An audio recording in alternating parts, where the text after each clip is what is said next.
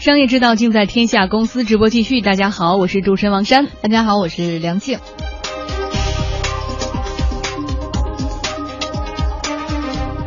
好的，接下来我们一起来关注好人法将出台。来，大妈，我给您扶起来啊！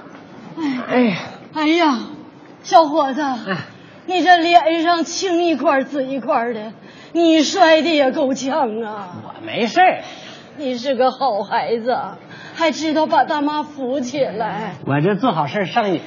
这要换了别人啊，撞完我早跑了。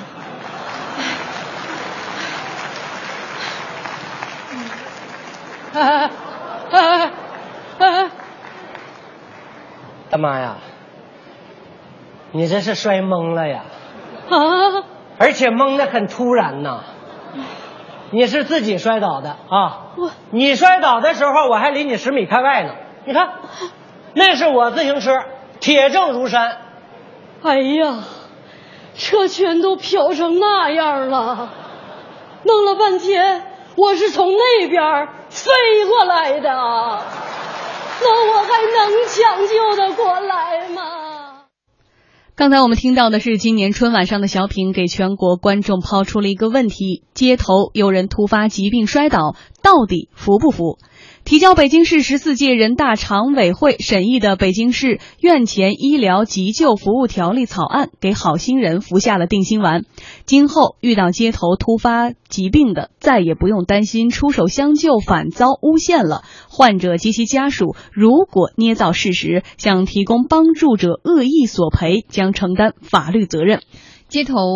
突发病症，由于害怕担责而无人施救，或者是好心人出手相救了反遭诬陷的现象呢，在之前的时候经常引起社会的热议。对此，草案第三十八条规定，鼓励具备医疗急救专业技能的个人，在院前医疗急救人员到达之前，对于急危重患者实施紧急的现场救护，其紧急现场救护行为受到法律保护。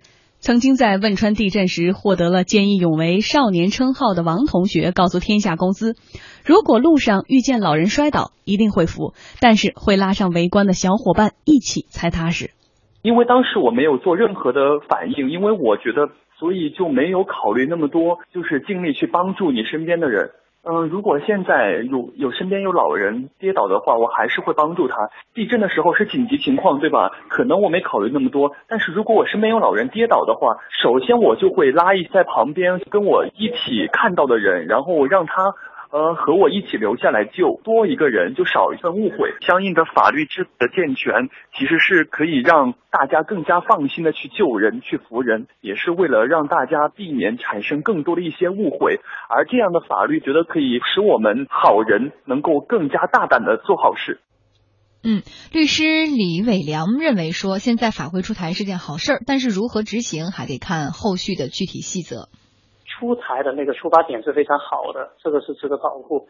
因为之前那个那些有有几单案子的话，就是因为呃扶了老人家被人告，然后致使到现在，就是网上有一种说法，就是说你要怎样才炫富，就是扶老人家炫富。其实这一种造成一个比较不好的社会效果。从法律上来说，法律应该需要考虑社会效果是怎么样的。你出台了以后，你一个法律也也得要实施。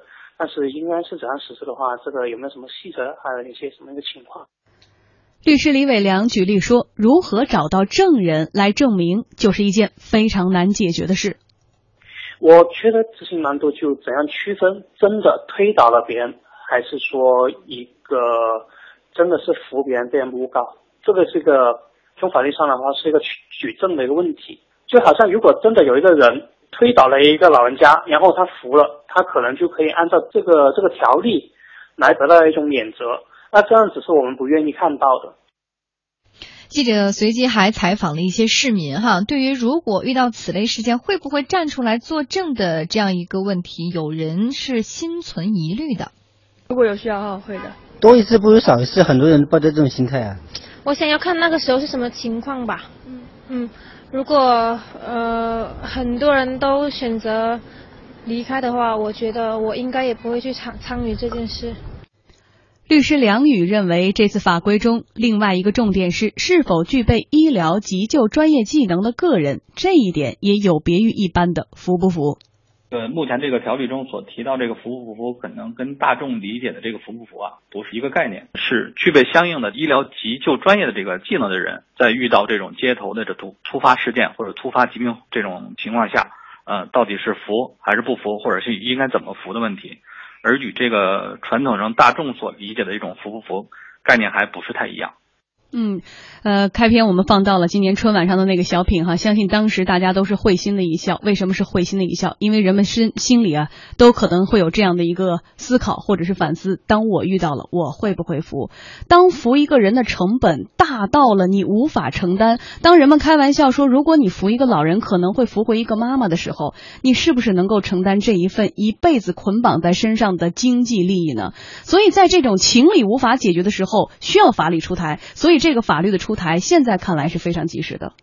嗯，但是目前就好像刚刚律师所提到的话，它只是现在出了一个法律的基本的大纲，但是对于后续如何执行、如何界定，对于某些事情你如何判定等等一系列的细则，以及说我触犯了，我该如何进行这个惩罚，或者是呃来这个判断，我们现在还不知道细节，只是还有一个大纲。不过我个人觉得有比没有好，说明我们的法治在不断的进步，还是很关心我们。除了对我们刚才采访到这么多的律师，以及刚才呃梁静也说到了，其实很多的细节哈，或者是怎么执行、怎么落地，还有一个问题是，现在这样的一个法规，目前看来是一个地方性的法规，所以它的执行的力度又有多高呢？二零一三年的八月一日，深圳正式的实施了被称为是“好人法”的《深圳经济特区救助人权益保护规定》哈，到现在看来已经有整整的两年时间了哈，这是全国首部保护救助人权益的法规，目前呢，呃。目的呢是遏制救助他人反被诬告的这个社会不良风气，解决救助人因好心施救而可能产生的民事责任问题。遗憾的是。这样一个法规，知道的人并不多，真正启动法律程序来执行的，则是更少了。嗯，简单的地方法规是不是不够足以引起民众的重视呢？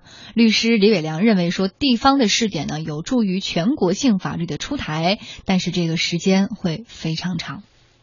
我觉得，呃，暂时来说，适适当的在一个地方去先试点，不能这么急着去普遍去推广。如果这种事情发这么多的话，如果你全国都这样子铺开，摇摆度比较大的话，那不利于那个法律的威严那个建立。这点然后再推广，因为实践中可能遇到不同的问题，那可能针对这些问题再去完善，完善以后再去推广。嗯，其实每一次法律的出台或者一个法规草案的这个出台，大家都会有很多的质疑。但就像梁静刚说的，有总比没有好。他山之石可以攻玉。其实我们来看看，对于这种遇到了需要救助的人，服还是不服？其实，在国际上早有先例了。像美国联邦政府和各州制定的法律中都有相关的条款予以保障。他们都是在紧急状态下，哈，为救助者因为其无偿的救助行为给这个被救助者造成了某种损害时呢，免除责任，有这样的法律。而且制定法律的主要目的就是通过豁免见义勇为者在一些特定情况下的责任，鼓励见义勇为的行为。嗯，我们再来看看加拿大的一些省的啊地方性的这种法律规定，他们呢这边是认为施救行为对一般疏忽造成的伤害不担责。魁北克人权宪章规定。说任何人必须救助处于危险当中的人，通过亲自救助或者是联系急救机构，为危险中的人提供必要的急救。认为救助过程会给自身或第三方身体造成伤害，或有其他法律认可的理由除外。嗯，再来看一下新加坡哈，新加坡的法律是完全的站在保护施救者权益的立场上。